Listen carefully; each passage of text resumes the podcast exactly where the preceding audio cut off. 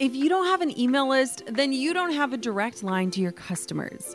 Reaching your clients, audience, supporters, and fans with the right message at the right time in the right place becomes easy when you've got a strategic email list in place. My email list is the number one way I drive profits in my business. And major bonus here, it's a lot easier and way more fun than you might think. That's why I'm teaching a free live workshop all about growing your email list called From Zero Subscribers or Zero Strategy to an Engaged Email List That Lasts. I'll show you how to kick off your email list building strategy with no fear because I know it can be scary to start something new in your business. Save your virtual seat at growanemaillist.com. Inside of my free live workshop, you'll learn why email marketing is 10 times more effective than posting on social media, my secret to sending out weekly emails without adding a ton of work to my plate, my best tips for getting people to hit subscribe, and what to actually say to them to convert them from subscribers to paying clients and customers. Save your seat now at growanemaillist.com. That's growanemaillist.com to get started with an email list strategy that drives real results. I'll see you at the masterclass. You're listening to the Goal Digger Podcast, episode 100. That's right, 100. We hit it. Today's guest is someone that is so special. I found myself just closing my eyes and listening to her words as they resonated. I got to hear Najwa Zebian speak on stage and I swear my life was changed. And so I knew I had to get her on the podcast to share her with the world. And I know that what she says is going to touch your life.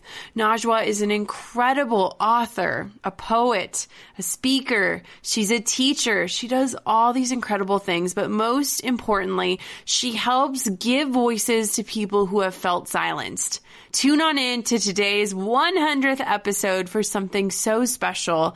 And I promise if you stick around till the end, you are going to be closing your eyes and just soaking in Najwa's words. You're listening to the Goal Digger Podcast with Jenna Kutcher, the live workshop style business podcast for creative girl bosses. So you can train from the experts how to dig in, do the work, and tackle your goals along the way. Here's your host, photographer, educator, artist, and mac and cheese lover, Jenna Kutcher. All right, goal diggers, you are in for one of the biggest treats. I recently came across this incredible, inspiring woman, and today I get to share her with you. And to be honest, this is such a selfish episode because I've just wanted to connect with her on a more personal level, but we decided to let you in on what a treat. And so I want to introduce you to Najwa Zebian. She is a Lebanese Canadian author, poet, speaker, and educator. And you may recognize her two self published books, which are Mind Platter and The Nectar of Pain. She is an absolute breath of fresh air in the writing community and far beyond.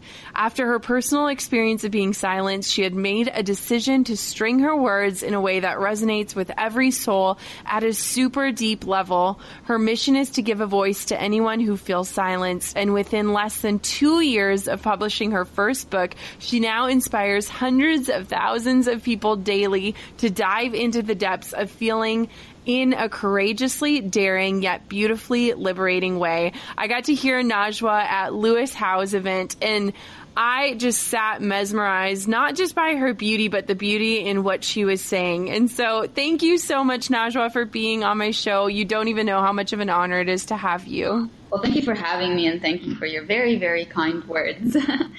Oh, absolutely. So let's kick it off. And I just would love to open the stage to ask you to just share about your journey and kind of where you've been and what has led you to today and who you are today. The way that I like to describe my journey, it's the way that I see it exactly. For most of my life, I felt invisible and silenced and felt like I didn't matter. My voice didn't matter Nothing that I had to say, nothing that I felt mattered. I felt like parts of me were mistakes. My sensitivity, my empathy, my ability to truly feel people's pain, my ability to be so affected by my environment, I saw those things as things about me that I needed to get rid of, things that made me unworthy of love and unworthy of belonging, unworthy of being listened to, unworthy of being understood. I lived that way for most of my life. And the journey that I've taken to be where I am today, in terms of having two published books and going out and speaking to audiences from everywhere, I got there through the journey of self reflection and the journey of really trying to understand my perception of my worth and why I felt the way that I did for so long. As I tried to uncover that and understand that, that process itself was what got me here because I wrote during that time, during those like very, very, very dark times, instead of completely shutting my feelings out and instead of completely shutting my thought process out, I actually wrote down exactly how I was feeling and how I was trying to make sense of it. And through that and through sharing that with the world, I discovered that I'm not alone. I'm not the only one. There are millions of people out there who feel the same way. And because they felt as invisible as I did, and because they felt as unworthy as I did, they just didn't talk about it. So the number one comment I get is thank you for saying what I've been trying to say for so many years. Thank you for putting into words what I couldn't put into words. So it's that mutual craving to discover yourself and see yourself through your own eyes and not through the eyes of others, that connection, that mutual craving is what got me here. I hope that makes sense.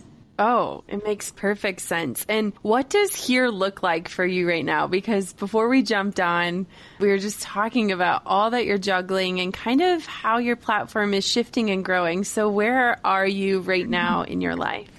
Well, by the time that this podcast airs, we might be at a totally different place. Preach. True. but where I am right now is so about a year and a half ago, I published my first book. That was my first peek into the world. I had nothing going on before that. I I was teaching at the time and aiming to get my teaching career started off. And now I'm at a point where I have two published books. I'm receiving media requests from all over the world. Yesterday, I was featured in the New York Times and in the Huffington Post twice. I just received a message right now saying, I just saw you on TV on BBC. And I was on CBS, and someone sent me a copy of The Week magazine saying, They have your quote, the mountains quote, they have it under wit and wisdom under that section. And they just took a picture of it saying, Look, you're here. And so I'm at a point where my words are just I don't even know where how far they've reached because it seems like they've reached as far as anyone would dream of.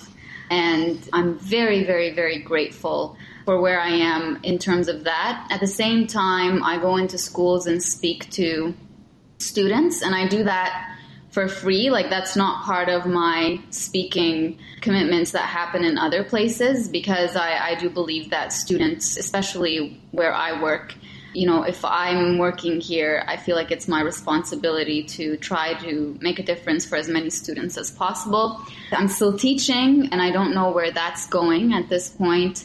I'm also pursuing my doctorate in educational leadership and working on my third book. You are right, I crazy.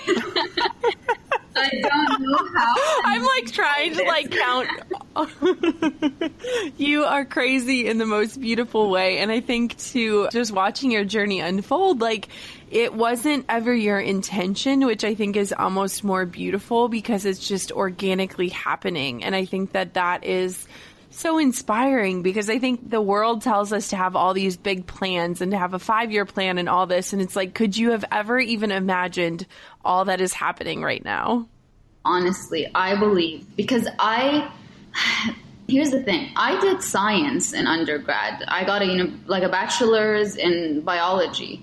I didn't, in my wildest dreams, think that I would be writing or that I would be speaking to people. Like I said to you, I felt like I was nothing. I was a nobody. I was just meant to do what's right. I was told go into science because that's the only thing that will get you a job at the end. And I felt like, again, with those expectations that the world was putting on me and that pressure, I felt like, well, this is what I have to do. And I went through four years of that. And then I became a teacher. And then I did my master's in education, which I love teaching. I love inspiring people. But I'm not one of those people who looks at rules and says um, this if you want to get here this is what you have to follow because i know for myself the place that i am right now has nothing to do with the fact that I did biology in my undergraduate years. I am here because I listened to my soul that told me every night, write, just write about what's going on. It's okay if you spend three hours on one page because mm-hmm. as long as you are nurturing your soul, as long as you're listening to yourself and trying to understand yourself, it's not a waste of time. Whereas someone else would say, I don't have time to journal. I don't have time to reflect. I need to get this done and this done and this done. But for me, it was literally like, you know how a person who's addicted to like drinking or drugs or whatever, that's how writing was for me. I had to, mm-hmm. no matter where I was or what was going on in my life, my pen and paper were just they were the goal. That's what I needed. That was my dose of I'm doing what's right for myself before I even thought of publishing any of it at all. It was writing for me. So going back to your original question of, you know, would you have even imagined? No, because this wasn't my goal wasn't to be in a place where people know me or to be in a place where I have a big platform of, you know, close to a million followers worldwide and being renowned by many of the top media sources in the world, really. That wasn't my goal. My goal was what do I do for myself? What makes me feel like I am nurtured? And what makes me feel like I'm thirsty for more? And that's what I followed. And that's that is why I am here. Mm-hmm. I think that our world nowadays, like we are shells of human beings because of the pressures that are putting on ourselves or what we're supposed to do or the rules that we're following, and we're not actually even investing in our souls anymore. No, because the world wants to convince you that that's not a priority. You don't have time to feel, you don't have time to tend to your feelings because if you do, then they call you selfish because you're spending too much time on yourself. Because there are bigger issues in the world that need to be solved. And the fact that you're spending time on understanding yourself, why would you do that? That's the pressure that you get from the world. And everybody sees, unfortunately, as much as it's important to make a living and to provide for yourself and be independent, that doesn't have to be independent of you doing what you love and doing something that is making a difference for you at the same time that it's making a difference for the world. Like you don't have to be completely distant from yourself to do something that provides for you. So many of the conversations that I have with people or, or when I listen to people talk, most of their conversations are focused on work as a job, not work as something that is benefiting them in any way mm-hmm. as souls of human beings. You know what I mean? So you're right. We face many pressures on a daily basis to conform to a certain way and a certain definition of what success looks like and a certain definition of what what is worthy of your time and what isn't. And you know, as much as I understand those pressures because I went through them for a long time and I submitted to them. I was submissive to those pressures for so long. I do have to say that even if you have those pressures, you still have a choice of whether you're going to let that pressure pressure you or whether you're going to say, you know what, I know that certain people are going to think certain things. I know that the people I love don't see the value in what I'm doing, but what about what I see? What about the value that I see in what I'm going to do for myself? Because honestly, if every person out there who's listening to us right now thinks of what are the things that weigh them down the most, they are the things that they are not tending to, which are hmm. their self worth, their confidence, their feeling of accomplishment, their feeling of how good am I compared to the next person. All of those the things that weigh us down and we don't talk about them, so we give them a heavier weight. But imagine that if you took 10 to 15 minutes every night to just sit with yourself and say, you know, this is what I felt today, and I'm going to try to make sense of what I felt today. What's the trigger that made me feel this way? You know, when you feel upset at something, when something happens and you just feel very mm-hmm. upset and it like really gets to you and you just have a horrible day and you just don't get it. It's just the down day. And if one of your friends asks you, How was your day? you say, It was horrible. Like, I don't, like, I'm just feeling down. That day, if you don't take some time to try to figure out when did I start feeling this feeling? Was it something that someone said? And if it was something that someone said, what did it trigger inside of me that made me feel that down? And when you start asking yourself these questions, then you start knowing and anticipating certain things that are going to cause you the same feeling, and you can just distance yourself from that. But if you keep putting yourself in situations where you don't even understand why you're feeling as down as you're feeling, it's just going to keep getting worse day by day. That's why I think it is very important to let go of those pressures, let go of the judgments, because people are going to judge you no matter what you do. They're going to judge you for, they're going to find something to judge you for. Like, if they can't find something to judge you for, they'll judge you for the way you walk. Like, that's the mm-hmm. example I always give. Or the fact that, you know, you always look a certain way. Or you know you walked by me and you didn't say hello. People will find something to judge about you. So let go of the pressures let go of the judgments and focus on what it is that you need. How can you invest in yourself? Amen Hey, goal diggers. Lately, I've been getting excited to finish furnishing our new home, which is why I want to tell you about a brand that we absolutely love, which is Article. I have been a fan and a customer of Article for years. I'm always blown away by the curated assortment of furniture styles they offer. They have mid century modern, coastal, industrial, Scandinavian, and even boho designs.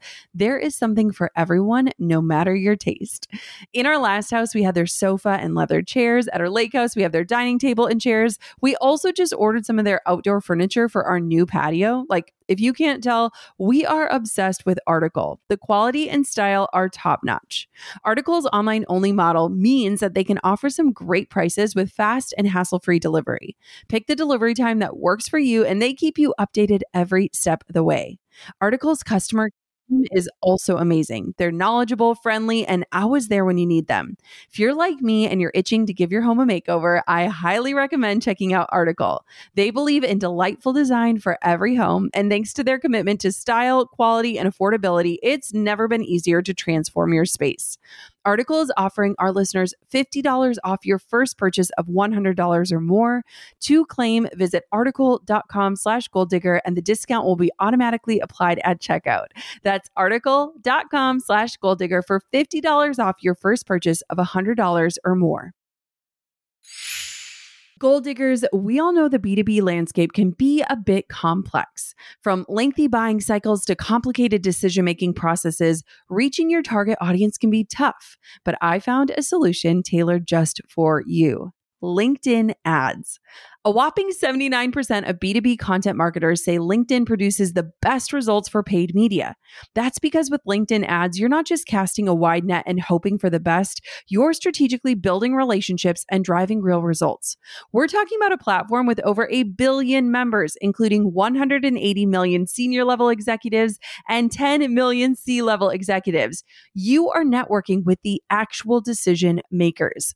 And LinkedIn's targeting and measurement tools are specifically designed for for B2B marketers, meaning you're not wasting time or money on irrelevant leads. In fact, in the tech industry, LinkedIn ads have been shown to generate two to five times higher return on ad spend compared to other social media platforms. Using LinkedIn ads allows you to stay ahead of the curve when it comes to industry trends and developments, whether it's finding the perfect partner for a collaboration or uncovering new opportunities for growth. LinkedIn can be your secret weapon. Make B2B marketing everything it can be and get a $100 credit on your next campaign. Go to linkedin.com slash goal to claim your credit. That's linkedin.com slash goal.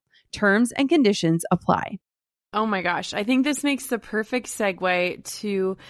I want to hear you share again, and I just want to close my eyes when you do it, is talking about the idea of home.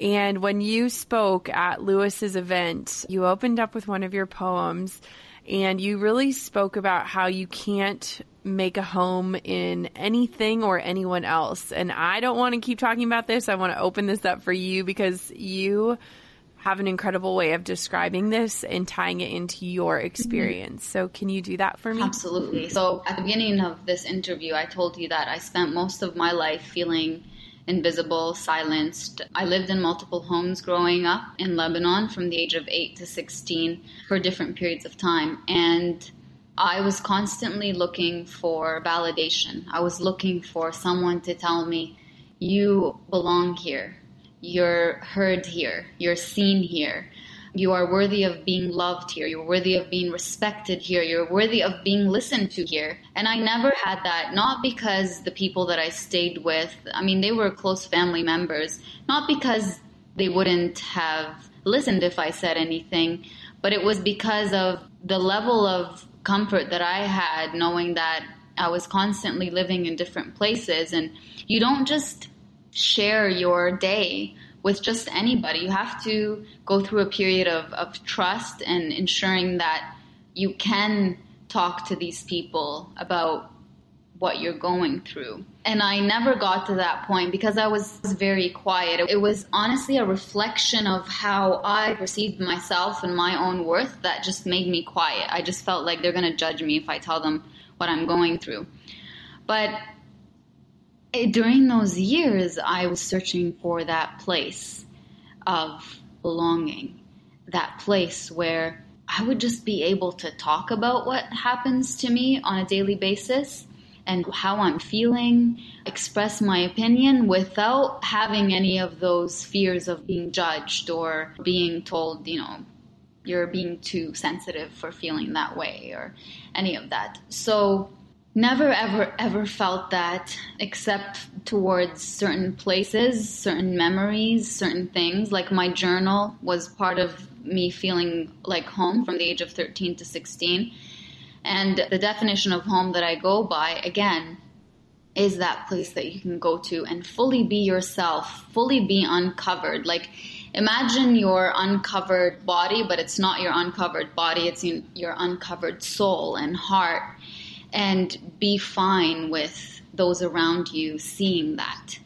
So when I came to Canada, I wasn't happy with the fact that I was forced to stay here because of the war that broke out back home. So I stopped writing then. So that took away a lot of my feeling of comfort with myself and how I defined or how I listened to myself. Because when, when I stopped writing, the feeling of being invisible got even worse. I kind of, again, felt like I surrendered and my life was going to be in black and white.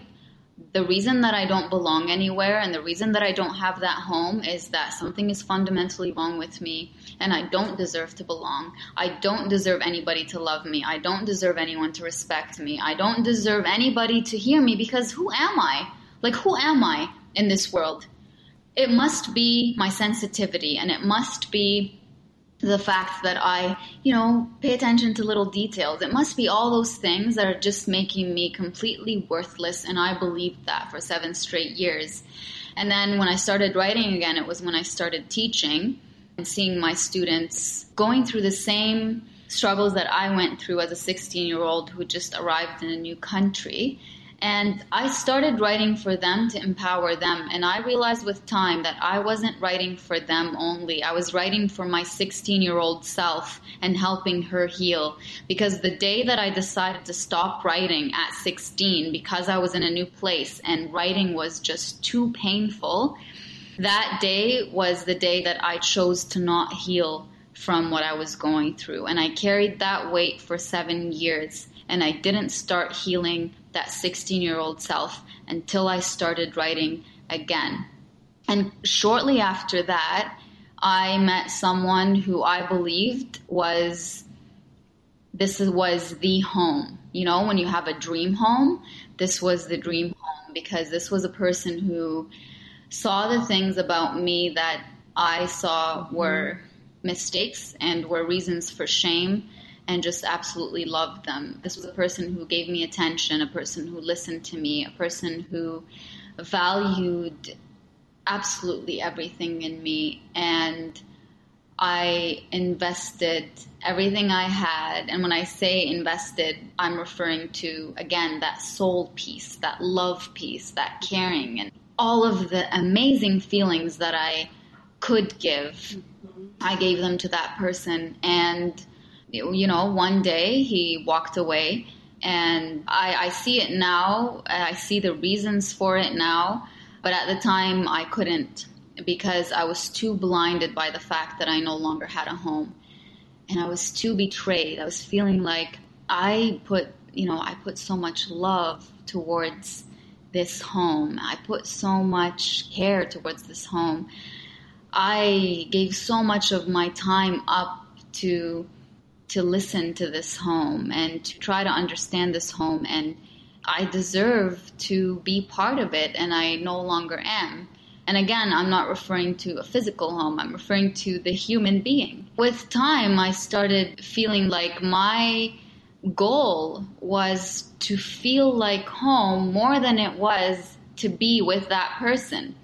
Because again, through the process of self reflection, I was asking myself, why do I want to be, why do I want to be part of someone's life who doesn't value me? Why am I beating myself up? This was one of the most eye opening reflections that I had. I was mm-hmm. trying so hard to change myself to regain a part in this person's life that I lost myself. I became a person that I didn't know. And it just hit me at one point when I talked about that picture that my dad showed me. He showed me a picture when I was less than two years old and I was holding his hand tightly and I was smiling in that picture. And my dad said, do you remember this picture? He said, Remember the picture that you shared on Facebook for Father's Day? He said, When I was holding your hand in that picture, I said to myself, this girl is going places because of the look that I saw in your eyes, and I don't see that look anymore. And that just completely made me see things differently because I went and looked in the mirror that night and I didn't see myself. And I've described this many times before the same way, but I honestly saw a face that looked like a sky that was choking. You know, when the weather is just muggy out there and doesn't know whether it's going to rain or be sunny or snow or it's just the sky looks like it's choking. And that's the person that I saw in the mirror. And that wasn't the true me. That wasn't me. That's not who I am. So I started asking myself, why do I want to be part of a person's life who's not even going to love me for who I am? I'm trying to change into someone that he loves. He should love me the way that I am. Why am I seeing myself through his eyes when I need to be seeing myself through my eyes? That shifted everything for me. So instead of saying, that home that I invested so much in and that home that walked away and made me feel empty. And instead of seeing that as a weakness, I said to myself, you know what? I do have the right to feel empty because it's true. I gave so much love. I gave so much of my time, you know, days and months of my time towards this home. And now that it's gone, of course I'm going to feel empty. But I am the source of love. I'm the one who put love in that home. That means I can make it again and put it in my own home, in my own self, in that person that I want to invest in, which is me. I'm not going to walk around looking for people to welcome me into their lives before I welcome myself into my own life, before I see myself for who I really am. So wherever I go, my definition of who I am and my self worth isn't dependent on the humans or the places or the ideas that welcome me. I have a home within me and I will feel like home wherever I go. Oh, it's so good. I'm just like closing my eyes and listening to you because I think that we often do this in our lives without even recognizing it, you know? Absolutely, we do. And I, again, I hate to tell people you're doing this because something's wrong with you. It's not like that. We are hardwired and Brene Brown says this we are hardwired for connection. We want to feel like we belong. We want to be welcomed into people's lives. It's a natural thing. We want to be heard. We want to be seen. But the mistake that we make is that we always aim to be seen by the people who don't see us because and we aim to be heard by the people who don't hear us because that somehow is a self-fulfilling prophecy of I'm not good enough so I'll go after the people who I know aren't going to hear me. I know who aren't going to see me because they don't want to. And I tell myself, there you go. I'm proving to myself that I'm not worthy because those people are not welcoming me. But imagine, imagine looking at an experience where someone makes you feel like you're unheard, where, you know, it could be in any context. It could be in a relationship, it could be in the workplace. You say something, and the other person either ignores you or repeats what you say in a way that makes you feel like I just said it and you're taking full credit. Or they hear you, but they misunderstand you intentionally. Imagine that you, instead of looking at that as they did that because something is wrong with me and because I deserve that they do that to me, and instead thinking, well, I said what I had to say, and their choice to not hear me out is their choice and it reflects on them. I would never be like them. I'm just doing what I know is right. That shift in your perception of explaining the way that people react to you or treat you, it could change your life. Absolutely. On top of my many titles as mom, entrepreneur, and creative, I've also added host. Drew and I host on Airbnb on our favorite island in Hawaii. We started hosting as a way to make some extra income, and we've had such an easy breezy experience. Now we host year after year, and it's been a fantastic side hustle. Not to brag, but we've also been crowned Airbnb Superhost several times, so we are really killing the game. It's about having spaces we can enjoy as a family while creating memorable experiences for our guests, and it helps that we earn a little extra cash on the side. Your home might be worth more than you think. Find out how much at airbnb.com/host. So I want to hear about, I mean, the fact that you were writing for yourself and then went on to publish. What was it like putting your words out into the world and like how did that come to be? Because I imagine it must have been really scary. It was scary and at the same time it wasn't because when I decided to put my words out there, I was still under the I was still overwhelmed by that same feeling of who do you think you are? And the reason I published the book, my first one, Mind Platter, is I wanted all of my writings to be in one place and I wanted to say, I have a voice. And part of the reason that I didn't go towards a publisher, like I did not submit my manuscript to anybody. I didn't pitch it, I didn't do anything. I just went on Amazon, I self published it. The reason that I did that was that I said to myself, I don't want to put myself under the mercy of someone else accepting me or someone else saying, oh, this is good. I just wanted to do it.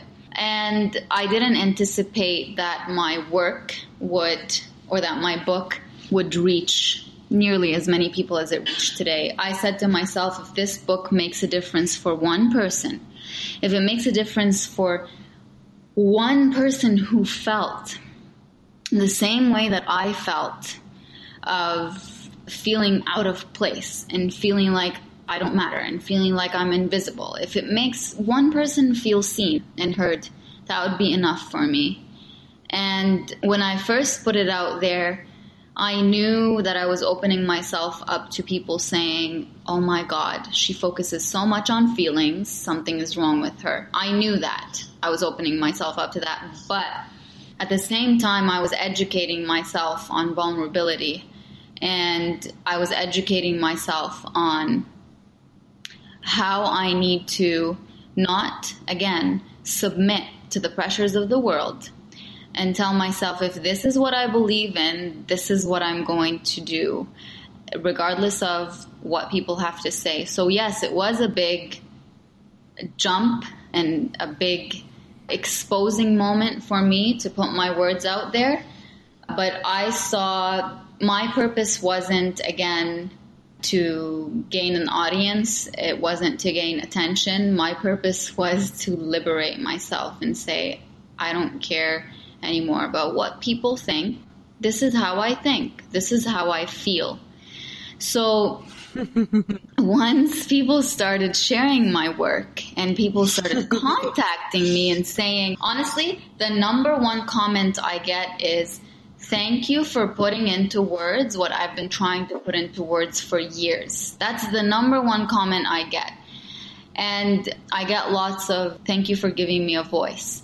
I know I'm not alone you've helped me more than a therapist has helped me. Not that I'm saying that I'm better than therapists, but there is a power in telling people, me too.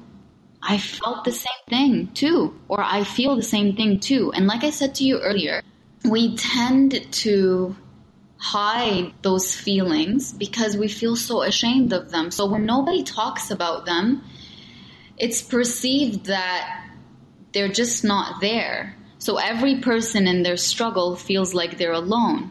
But when one person says me too, then another one says me too, then another one says me too. Now you've created a community of people who are saying, thank God I'm not the only one. That must mean nothing is wrong with me. The validation there, the power in another person's story relating to your own, that is better than like winning the lottery because because as a soul you just felt validated and you can't put a price on that. Absolutely. I mean, I feel like what a gift to be a permission granter, to be that person that kind of paves the way because like you said, people try to sum up their experiences or to put words behind them, but often struggle if they're not gifted in a way of doing so. And so you are like almost opening this door to freedom, which is, I mean, honestly, one of the most insane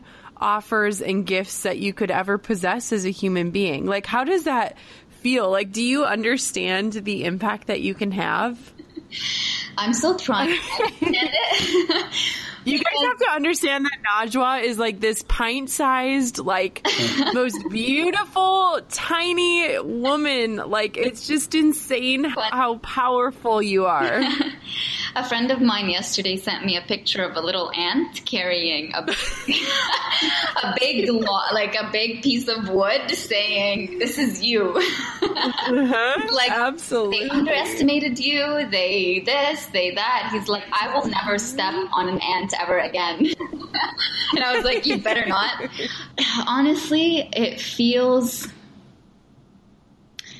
so liberating. It feels so liberating. And I get, I have very recently been receiving messages like, aren't you worried about how people are going to read like the nectar of pain and see how vulnerable you were in it and how you admitted to having certain feelings and, and you're talking about your darkest moments of like pretty much begging someone to welcome you into their life and all these. Aren't you worried about that now that more and more people are knowing about you? Or aren't you worried about the judgment that you're going to get as a Muslim woman who's out there who to many is wearing a symbol of oppression? Aren't you worried about things like that? And I say, I am not worried at all because my goal is to make a difference in the world. I want to change the world. I want people to perceive talking about feelings differently. So if I'm going to say, you know, yeah, I am worried about people reading my books and seeing the vulnerability that is like dripping from them, I would be a hypocrite.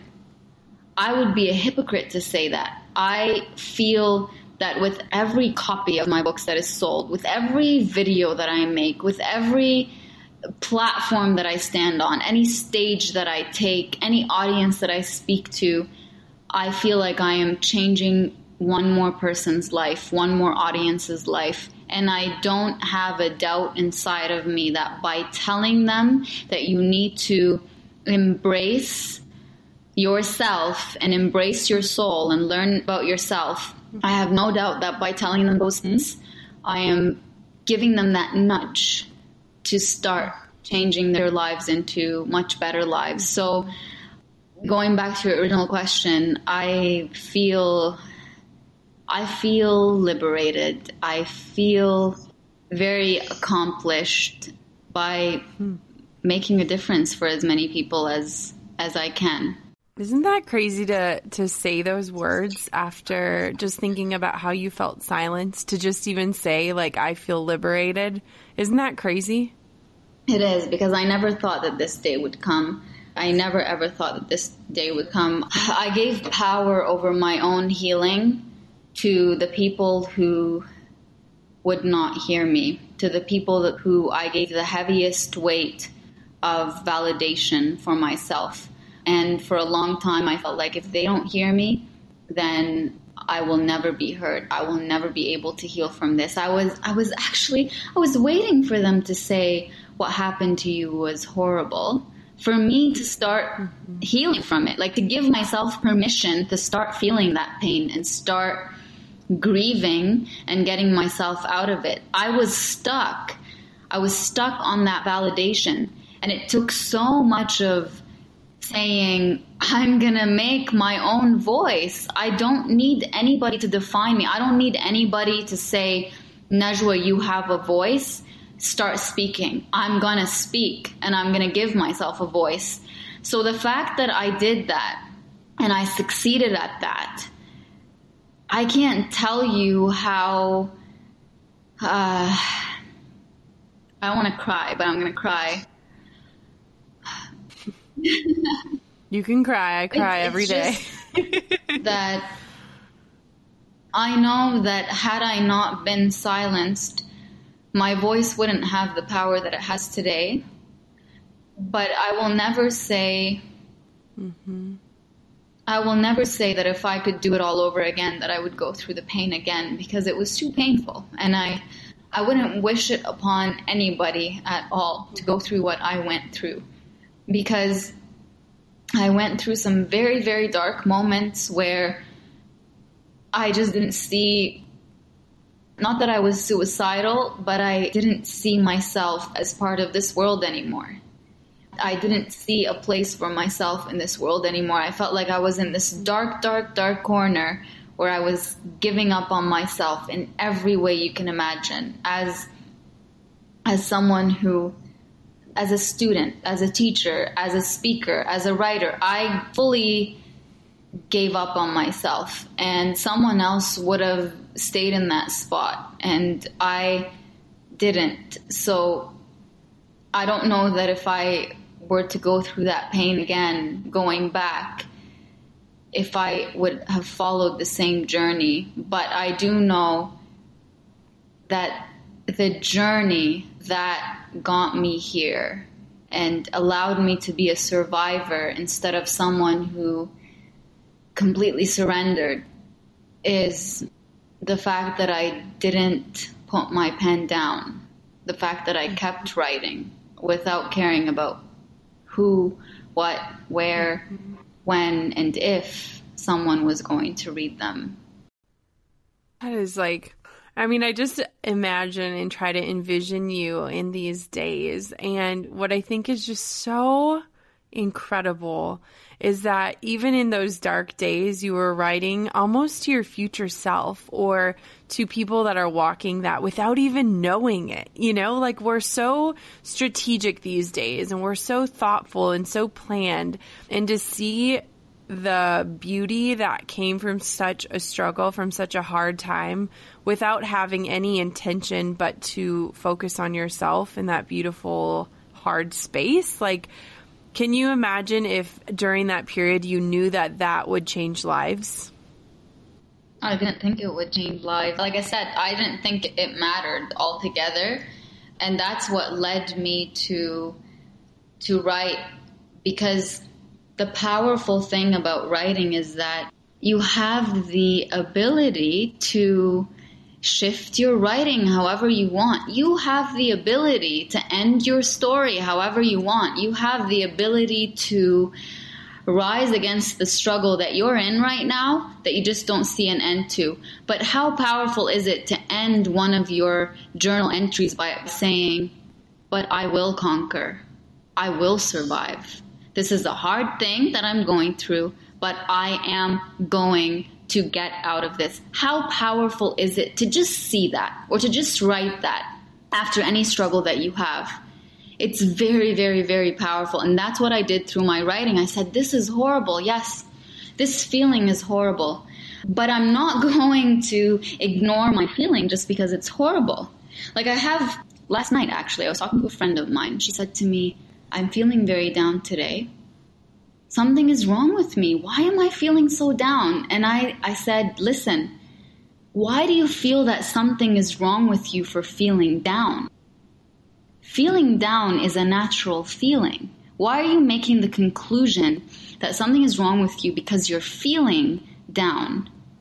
If you were to try to just leave it at, I'm feeling down, this is what I'm going to do to get myself out of it. Instead of saying I'm feeling down, therefore I something is wrong with me. How about I'm feeling down, so I'm going to do something about it. That's what I did through my writing. And so that is the impact that I believe or that's the change and the element that caused the impact that my writing has caused. It's that it encompasses all of the steps that a human needs to, instead of shame themselves for the way they feel, understand the way they feel and therefore heal from it, move past it, and rise above it. That is so powerful. Oh my goodness. Could you, this is off of the cuff, but would you be willing to share a little bit of your poetry before we sign off today? You can pick anything. I just love hearing your words come out of your mouth. Absolutely. Let me just open a few here. So, would you like to hear something from Mind Platter or The Nectar of Pain? I love The Nectar of Pain, but I love them both. So, the one quote that has really revolutionized my life and hopefully many people around the world is the one from the Nectar of Pain. And that one is the dedication of the Nectar of Pain, which symbolized to me what the book stood for. And it's these mountains that you are carrying, you were only supposed to climb. To me, it symbolized if you imagine all of the things that hold you back and weigh you down every single day, like feelings of rejection, feelings of I don't belong here, feelings of something is wrong with me. Who do you think you are? We do carry them around with us everywhere we go. We do. Like it's a known fact that that's why kids don't do very well in school. They carry those feelings around with them everywhere they go. So before you have an interaction with someone new, you think, why would they listen to me? That mountain that you're carrying on your shoulders tells you, why would they listen to you? And it, the weight becomes so heavy. So I changed the way that I thought of it and said, I'm not going to carry these mountains. I'm not going to carry these burdens. I'm going to climb them and overcome them. And the reason that I chose mountains is that mountains are the visualization that you get when you climb a mountain. It's the same as healing from any kind of pain because it's not easy. It's you have steep slopes and sometimes you get to a point where you have to go down a little bit before you go back up and sometimes you have to take a break. And halfway through which is what we do most of the time. We get so tired and we think, I'm just going to go back down. That's when relapse happens in any kind of situation. You say, I'm just going to go back to my level of comfort. I can't reach the top of this. But once you do, and once you overcome that struggle or that feeling, it's so liberating. And if you encounter it again in your life, you say, oh, well, I've done this before. I can do it again. So that's where that came from. So I'm going to read the poem that I read at Lewis's event, the Thank You for Silencing Me one. Thank you for silencing me. You led me to break the silence of thousands who've met humans like you, who chose not to use their hearts to love, to allow their consciences to be just, or their broken pasts to heal the wounds of the broken. Thank you for loving me only when you needed someone to love you you led me to understand that in times of our need for love, our hearts are the most beautiful. Thank you for leaving me when I needed you most. You led me to myself. You led me to needing my own heart. You led me to my voice. So that's page 98 of The Nectar of Pain. Amazing. Thank you so much. Where can everybody find your books, find you? So I'm Najwa Zebian everywhere you go on Instagram, on Twitter, on Facebook. If you probably have the spelling on the podcast, so yes. people would be able to access my name. My books are on Amazon because I'm self-published. That's the mainstream that people buy them from. But uh, multiple bookstores have them. You'll be able to find them anywhere you go. And if they're not there, they'll order them for you. There's another one that I would like to read from the Nectar of Pain, if that's okay with you. Yes, please. oh gosh, yes. And then I'll read one from Mind Platter just so people can tell the difference between the two. Perfect. This one here. The day you walked into my life, I felt like the chosen one. How could a king like him love a free soul like mine? How could he love you, you fool? The distance you'd have to run is far too far and the soldiers of the battles you'd have to win are gone, long gone. He's championed wars, and you're still training to fight. He's run marathons, and you're still learning to walk. He's conquered cities, and you're still learning the maps. He's sailed oceans, and you're still building your boat.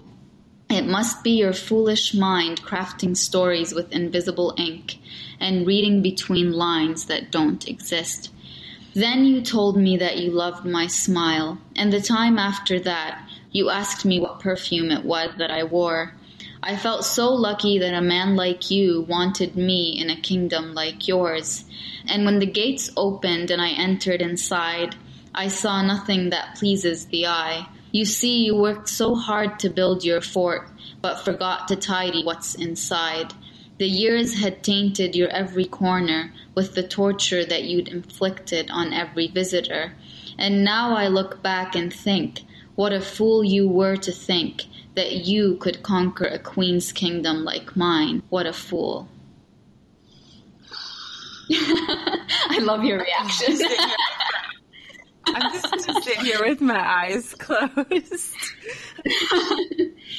You know what's funny? The other day, so I've been contemplating the idea. I've been actually wanting to make an audiobook for so long. It's just the fact that, I mean, I published my first book like not even two years ago, and The Nectar of Pain came eight months after that. And the way that everything happened so quickly, that's the reason why I don't have one yet. And I put the camera on the page and I just read it. And the feedback I got was amazing. They're like, we want to hear more. the page I'll read from Mind Platter is Let Go. We often attach letting go to negativity because we take it as giving up, and giving up is a sign of weakness. That's not always true. Sometimes letting go can be as positive as holding on, and sometimes holding on can be as negative as letting go. Letting go of what makes you miserable is the right decision to make because while one opportunity that you are holding on to makes you cry your heart out, another opportunity is patiently waiting for you. It is patiently waiting for you to let go of what you have and hold on to this new opportunity. When you let go of what you have, do it the right way. Don't let go feeling weak. Don't let go feeling like you've done anything but your absolute best. Don't let go feeling like you were not worth the opportunity. It was not meant to be worth your pain, although it may have been painful. Think deeply into the purpose that made you take that opportunity. And if you've achieved that purpose, then take pride in it. Give yourself credit and don't ever let anybody put you down. Let go feeling like the biggest winner and let loss go home with the opportunity that never appreciated you. Reflect, learn, move on Hold on to the next exciting thing that the world opens up for you and put your best forward, for your best will never let the inner you down, ever. Oh my gosh. What a perfect ending to our time together. I feel like I'm just going to take audio clips of these and listen to them every morning so that I can just have you in my life. And guys, Najwa posts incredible videos that are just so inspiring on her Instagram and all over social media. So I feel like we all just need a dose of you in our daily lives. And just thank you for sharing your story and for sharing your words that are so sacred to you because it truly, truly is changing other people's lives. Thank you so much for saying that. And I'm not trying to say anything out of not being honest, but the fact that you contacted me and asked me to speak to you, that contributes towards my feelings of what I'm doing is the right thing. And you are making me feel heard and you are making me feel like I have a voice. Like I really, really mean that. So I hope that you take that mm. to heart. Thank you.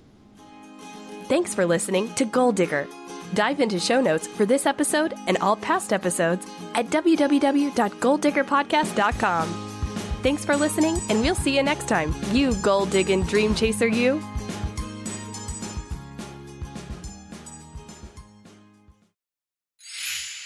Hey, goal diggers. Lately, I've been getting excited to finish furnishing our new home, which is why I want to tell you about a brand that we absolutely love, which is Article. I have been a fan and a customer of Article for years. I'm always blown away by the curated assortment of furniture styles they offer. They have mid century modern, coastal, industrial, Scandinavian, and even boho designs.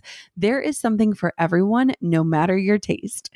In our last house, we had their sofa and leather chairs. At our lake house, we have their dining table and chairs. We also just ordered some of their outdoor furniture for our new patio. Like, if you can't tell, we are obsessed with Article. The quality and style are top notch. Article's online only model means that they can offer some great prices with fast and hassle free delivery. Pick the delivery time that works for you, and they keep you updated every step of the way. Article's customer care team is also amazing. They're knowledgeable, friendly, and always there when you need them. If you're like me and you're itching to give your home a makeover, I highly recommend checking out Article. They believe in delightful design for every home, and thanks to their commitment to style, quality, and affordability, it's never been easier to transform your space. Article is offering our listeners $50 off your first purchase of $100 or more. To claim, visit article.com slash goal digger and the discount will be automatically applied at checkout. That's article.com slash goal digger for $50 off your first purchase of $100 or more.